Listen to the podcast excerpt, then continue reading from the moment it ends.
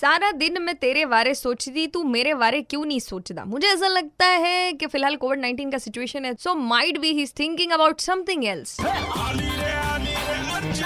morning number one लेकर on super it's ninety three point five red F M आणि असंच समाजसेवेचं व्रत घेतलेले शेख हबीब माझ्यासोबत फोन लाईनवर आहे ज्यांनी की स्वखर्चातनं सॅनिटेशनचा निर्णय घेतला आणि ते करूनही दाखवलं. तो घरवालों को क्या रिएक्शन था जब आपने ये डिसीजन लिया? नहीं वैसे तो मेरे वाइफ का तो हरदम सपोर्ट रहता अपन लेकिन थोड़ा सा उनको लगा कि नहीं कहाँ तुम इतना कर रहे यार मेरा ऐसा कुछ नहीं मौत जिंदगी तो लिखी हुई है जिसका टाइम आएगा पर अपन प्रिकॉशन पूरा लेंगे बोला पूरा करके करेंगे और थोड़ा सा देखो लोग कैसे अभी अगर कल को मेरे को होगा तो तुम क्या करोगे? जी जी। चल जाना तो वैसे तुम मानेंगे नहीं तुम। कर, तुमने आपने तो करना ही करना है। फिर उस तरीके से हमने चालू किया फिर मेरा मेरे कॉलोनी से चालू किया। मैंने अपना मैं जहाँ रहता हूँ वहाँ अपने सब्जी मंडी खोकड़पुरा जो शिवाजी हाईस्कूल के सामने पड़ता है। अच्छा अच्छा। वहाँ से मैंने चालू किया। मी जसं म्हटलं ना की सध्या सोशल डिस्टन्सिंगचा जरी जमाना असला किंवा आपण हॅशटॅग न्यू नॉर्मल लाईफ जरी जगत असलो तरी सुद्धा स्वतःची सेफ्टी ही आपली पहिली प्रायोरिटी आणि अशातच शेख हबीब यांनी निर्णय घेतला की नाही आपण बाहेर पडायला हवं आणि ते एरियाज जे आहेत ते सॅनिटाईज करायला हवेत. आणि त्यांच्या परिवाराने सुरुवातीला थोडा विरोध जरी दर्शवला असला तरी नंतर तो होकारामध्ये बदलायला वेळ लागला नाही.